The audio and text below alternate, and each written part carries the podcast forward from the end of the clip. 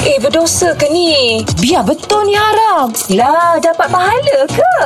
Guana tu, Ustaz. Assalamualaikum ya Ustaz.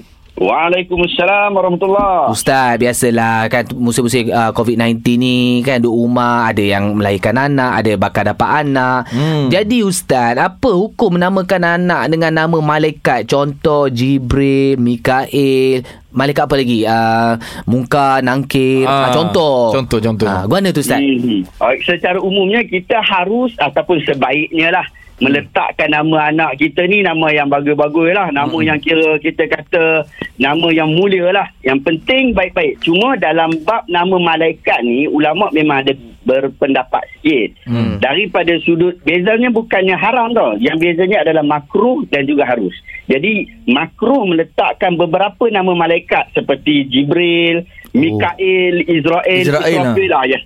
Oh yelah. Yang ni ke, Gerun yang tau. ni Kalau bubur nama tu hancur. Iyalah, iyalah.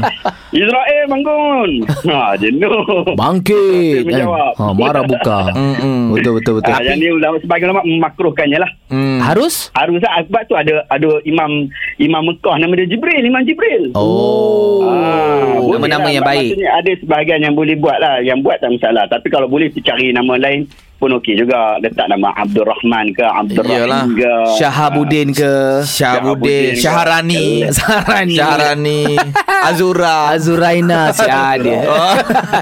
Baik Ustaz faham Ustaz Terima kasih, Terima kasih, Ustaz. Ustaz. Sama.